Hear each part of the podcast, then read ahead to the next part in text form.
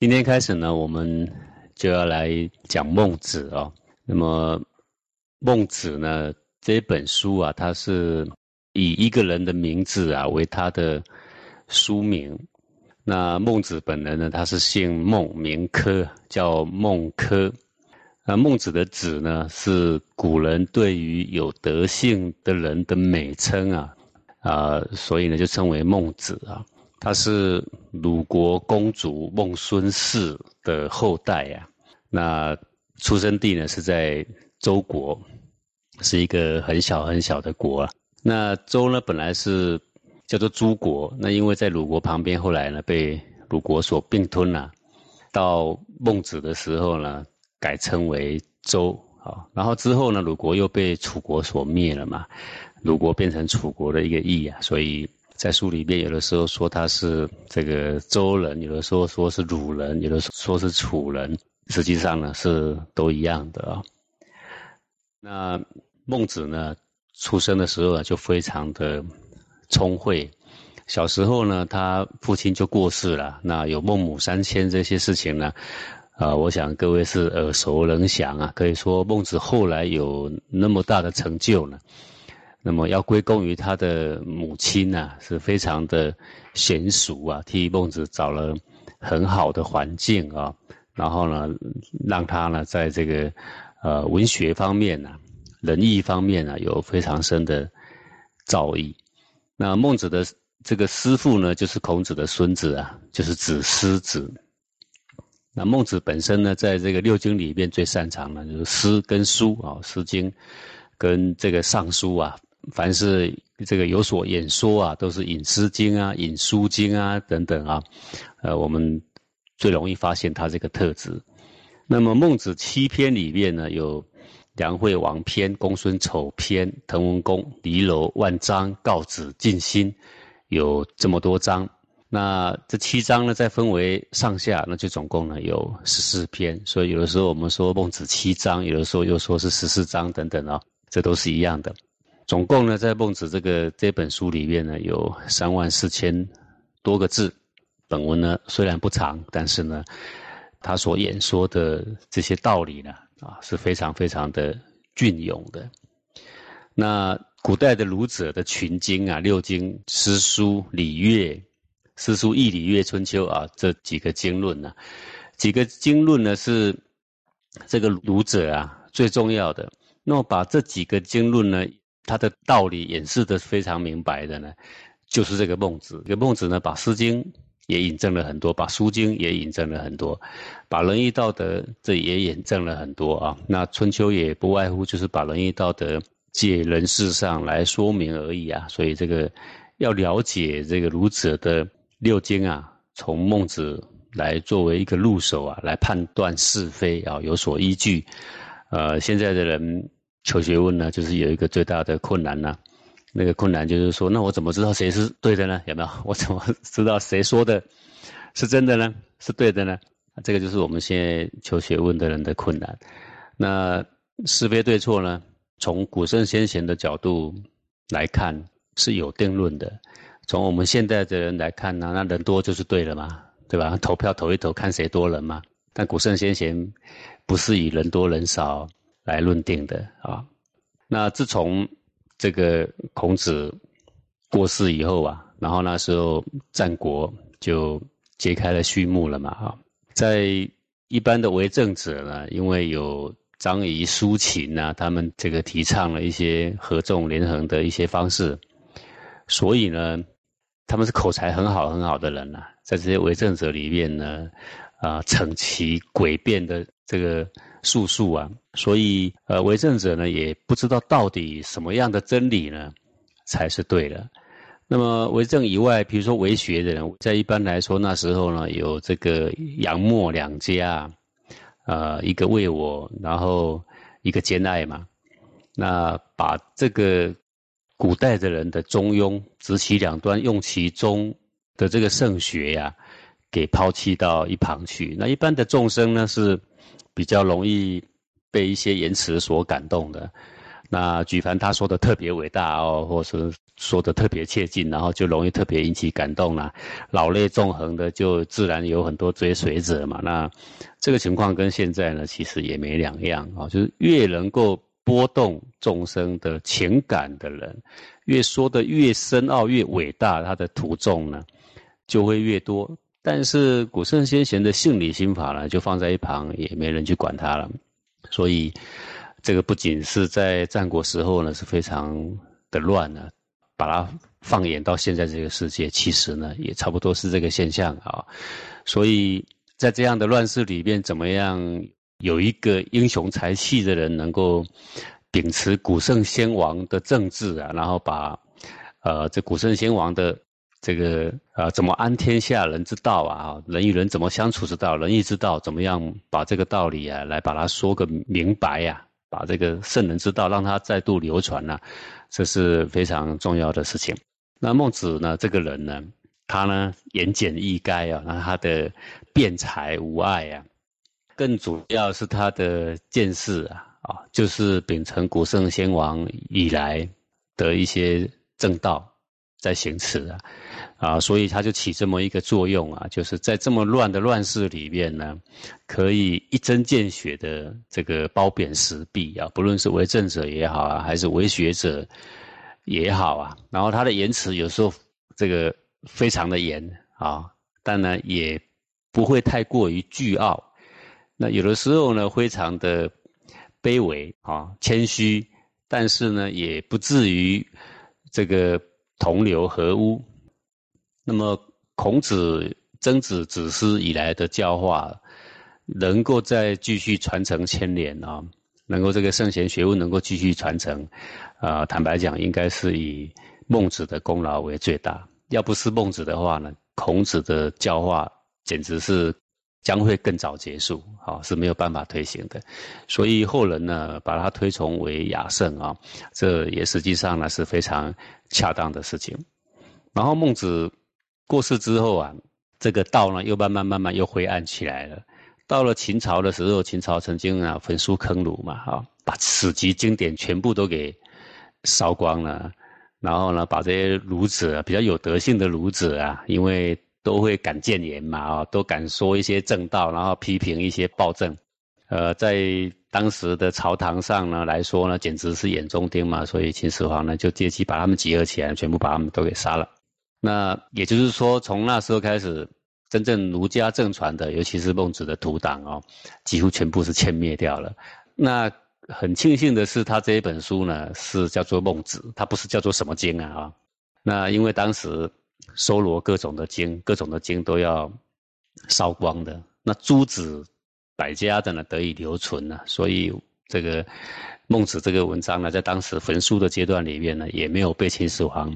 给烧了啊，所以得以看到呢比较完整的啊一些篇幅了。那古书里面呢，在焚书坑儒的时候，曾经被收罗了。那当然也有很多的意思会把它给收藏起来。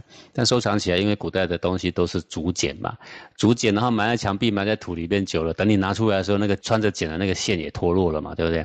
所以后来的后文有很多是错简的啊，比如说这个《中庸》里面啊，我就质疑在某一些地方它有错简的。部分可以很明显的看到痕迹的嘛，大学里面呢也有这种痕迹，那么唯独这个孟子呢比较没有这种争议啊，因为在当时呢没有被烧，也不必要藏，也不必埋在土里，统统不必，啊，是为比较完整的这个儒家的学问。那么总共分上下章之后有十四章，我们今天呢就来谈梁惠王上啊，那这个篇名呢是以梁惠王为篇名，通常篇名跟这个。《论语》是一样的，就是取第一句的前几个字来作为篇名了啊，只是做个代号啊，并不代表说这个章里面呢就是这个篇名里面的意涵，并不代表这个意思啊。那梁惠王呢，其实就是魏惠王，是魏国的一个王，叫做惠王。那惠王呢？他本名叫做嬴。那之所以称为惠王，是死后人家给他的谥号啊。古代的王啊，死后人家就会根据他生前的德性，给他一个字，那个字呢，来适合他，诶，来推崇他这一辈子呢最好的德性是什么了啊？然后，所以就有谥号了。这个梁惠王呢，其实就是魏惠王。当时呢，天下有这个七雄称王啊，就是秦、齐、楚、燕、魏、赵、韩等等这几国，他们都称王。但是其实这个称王啊，是越本犯分的事情呢，因为只有周天子可以称王啊。啊，比如说文王啊、武王，都是称为王，是天子的啊。诸侯不称王啊，诸侯称王就代表说他们不尊重这个周天子，那彼此之间也不相让，都称霸了啊。然后呢，就称王了。那这个惠王在位的时候啊，这个齐、赵啊，然后来伐这个魏义，那么惠王呢就打败仗了嘛，就迁徙到了大梁这个地方。那因为住在大梁这个地方，所以呢就称为梁惠王啊。梁变成是地名了，本来是魏惠王，魏是一个国名嘛，现在变一个地名，就是梁惠王啊。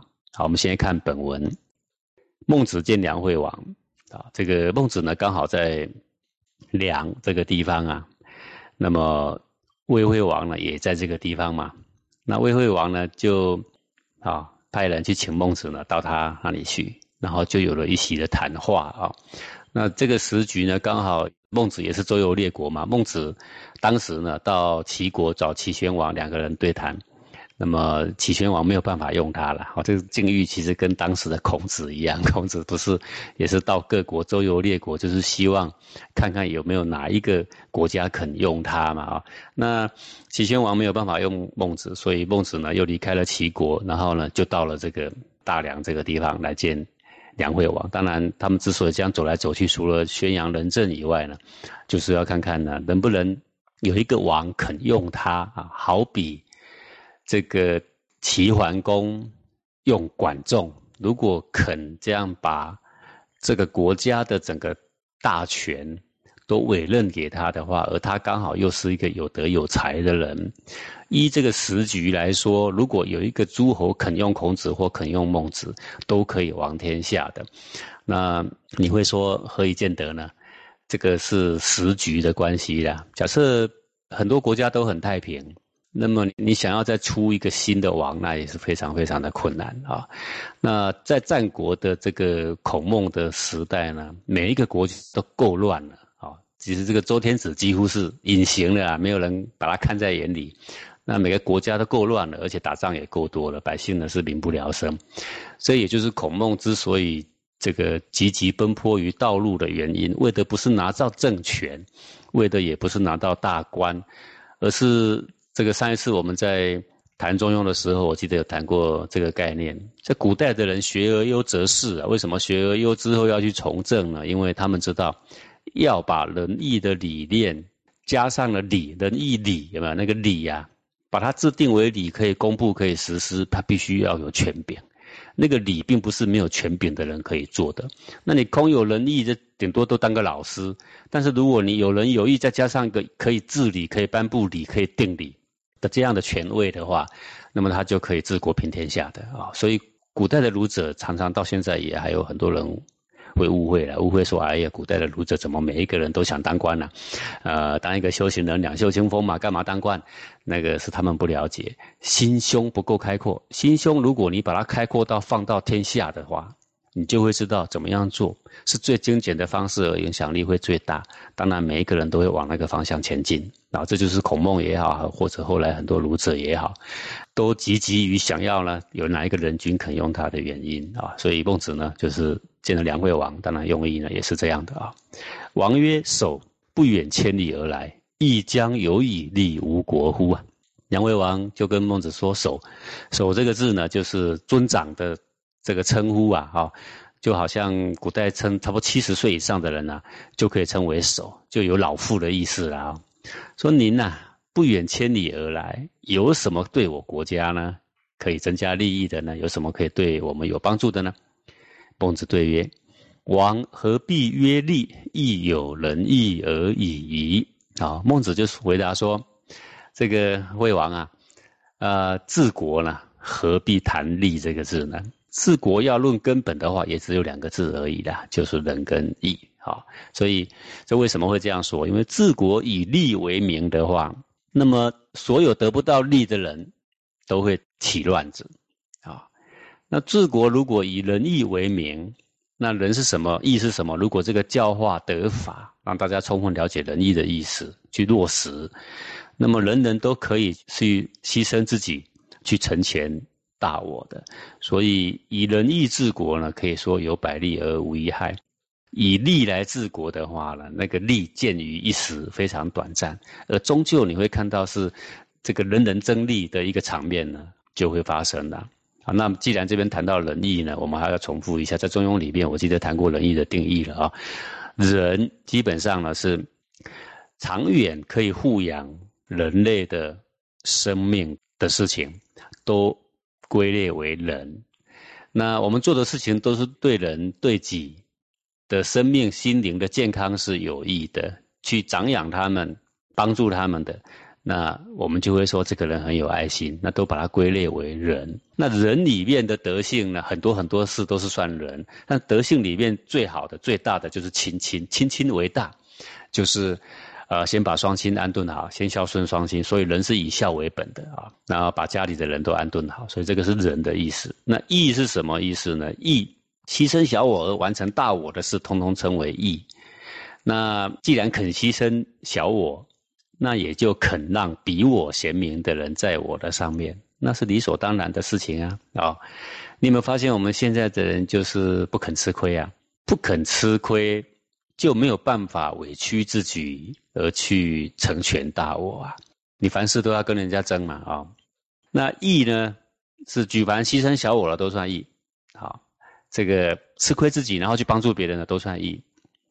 那义其实就是为了人嘛。那义最大的德性是在哪里见证呢？就是尊贤呐。比你贤明的人，你愿意把它放在上面，因为，呃，他这样可以照顾更多的人。他比我贤明嘛，他在上面就可以比我照顾更多的人嘛。那这也算是人呐，对不对？但是他牺牲了自己而造就了这个人，就算义了啊。所以义的定义就是如此了。那。在一般的生活里面呢，在哪里看得到这个义呢？就是敬长，比我年长的人，啊，比我前辈的人，那他的经验大体上比我好。当然，我们现在的人很喜欢辩论。你听到我这样讲，你马上会反驳说：比我年长一定比我有才学吗？你马上会这样说。我们现在说的是同向，同向就是比你早活十年的人有早活十年的经验。也许有少部分的经验比年轻的更差，但多数而言呢，那一些长者的经验都是非常值得我们效法跟学习的。那一个有义气的人，为什么愿意敬长？因为我尊重他的社会经验呢，尊重他的处事的经验，他可以照顾更多的人，比我更多，所以我愿意让他在上面。因此，有义的人呢，在公司会尊重他的长官，在家里会尊重他的哥哥。在朋友里面会尊重年长的人，在乡邻里面会尊重长老，有义的人有这个特质啊！你记得，到处都喜欢争，到处争平等。坦白讲啊，那个不义的苗在心里啊，是时时刻刻在滋长。人性本来就平等的，不必争的啦，你知道吗？不必争的。我们常常会说，牺牲小我完成大我是美德，对吧？可是你有没有发现一件事？发生一个小小的争执，你所争的都是平等。你有没有发现这个事？没有一个愿意牺牲小我完成大我，愿意牺牲自己去成全那个人那个行为，都叫做义。你看到一个人有没有义，就看他会不会尊贤。第一个，第二个会不会尊长。也就是说，人跟义，如果我们把它用在家庭里面来说，一个是不是亲亲，就是孝；一个呢就是敬长，好爱护你的兄长，就是悌。所以孝悌。就是仁义缩小的词啦，你必须仁义说了再怎么大，说到天下国家再怎么大，你必须家里做得来嘛，对不对？家里孝悌做得来的人，出去外面就有仁跟义啊。啊，那他说治国啊，治国就是仁义两个字而已啊，放在家里就孝悌，放在国家就仁义。啊，如果每个人都懂得仁义，都知道仁义，都能够安守本分，都能够牺牲小我，然后去奉献出来，去成就大我。那国家是百利而无一害，为什么要说利呢？啊，王曰：“何以利无国？”大夫曰：“何以利无家？”世俗人曰：“何以利无身？”上下交争利，而国为义呀。说为什么？我告诉你说不必谈利，因为王你会说怎么样利我的国？好，然后呢，你是这种处事态度，你下面的大夫会不会想啊？既然你都追求利了，为什么我不追求利？下面大夫就说：怎么样对我的家有利？那个家就是卿大夫的才艺叫做家了啊，不是家庭的家啊。卿大夫的才艺叫做家。那么卿大夫这样想，那他下面的士庶人那一些基本的公务员也好，百姓也好，会怎么想？说怎么样对我个人有利呀？你看我上面那个长官都想说怎么样对他个人有利，我怎么不会想说我对我个人有利呀？最后的结局是什么呢？上下交争利，这个征伐的征，也就是争夺的争。好，不论在上也好，在下也好，都想说怎么样争夺更多的利，那上下就没有意义了啦，上下就没有这个舍己为人的心了嘛，还谈什么牺牲小我完成大我嘛，对不对？那每一个人都这样争，那明争暗斗，国家岂不是？就为王了吗？对不对？好，这个就是孟子用这段来解释说，为什么要谈利？利不必谈呐，仁义如果谈好了，那个利是大莫甚焉呐，没有再比这个更大的利了。好，那我们就不必谈国家，我们就谈一般为人来说，如果你什么什么都是依利的多寡来判断，跟朋友相处也是看在利字头上。跟同事相处也利字头上，跟生意人相处也是利字头上。你每一个东西都在利字头上的时候，你有没有发现，你会积很多很多的怨言呐，对吧？说哎呀，这个人有够现实。等你有一天发生什么困难，说该死哈，那个最好是这样，终于是有报应了。你有没有发现，就会讲一些打落水狗的话，就打在你身上啊，对不对？但是一个平常啊，为人为义的人呐，他一受到苦难的时候，自自然然暗中会有人出手帮他。你们发现这个事情啊？所以呃，只谈利是非常非常危险的事情啊！万圣之国，视其君者，必千圣之家。这个万圣，古代只有天子才有万圣，就是一万辆兵车啊，那是很大很大的啊。万圣的天子把他的兵给杀掉的，一定是他下面的臣啊，就是千圣之家才有这种能耐嘛。好，那什么是千乘之家？千乘之家诸侯才有千乘，古代的这个体制是这样啊。千乘之国，视其君者，必百乘之家。好，然后有一千辆兵车的国，能够把他的国君给杀掉的，一定是他下面的臣嘛，那就是卿大夫，就是一百辆车的。那么古代的大国的卿啊，他的才艺呢，就可以有一百辆的兵车啊。这个因为是上面也谈利啊，下面当然也谈利啊。啊，在有冲突的时候呢，趁一个机会就把他的国君给杀掉了。千取百焉，不为不多矣啊。苟为后义而先利，不夺不焉。这个千取百焉大概就是十分之一嘛。以税收来讲呢，百姓赚一块，我们抽他一块钱，这个自古以来差不多都是十分之一。如果拿十分之一，那这一块钱累积起来就可以来治国，这样也不能不算多了啊。苟为后义而先利，不夺不焉。如果呢，你把义放在后面，你只想到你的得失，你让百姓陷于水深火热，连吃都不够，连穿都不够，饿死在路上的一大堆。整天呢，这个国打那个国，那个国打那个国，让百姓呢也没办法耕田，也没办法生活，整天都在外面打仗，妻离子散。这个就是把义给放掉了。好，如果你把义放在后面，把利放在前面，不夺不焉，举国的人都会顾着他的利益。顾着他的利益还不满足，就会开始夺。那个烟就是满足啊，饱了叫做烟。不去争夺别人的利益，是自己不会满足的。所以最后的结局就是一定臣会篡君的位来保其私欲呀。那这个可其实是可以证明的。历史上你翻翻这个春秋，你就知道陈弑君的有四百多件啊。这个周朝八百年，到春秋后面呢，就差不多四百年。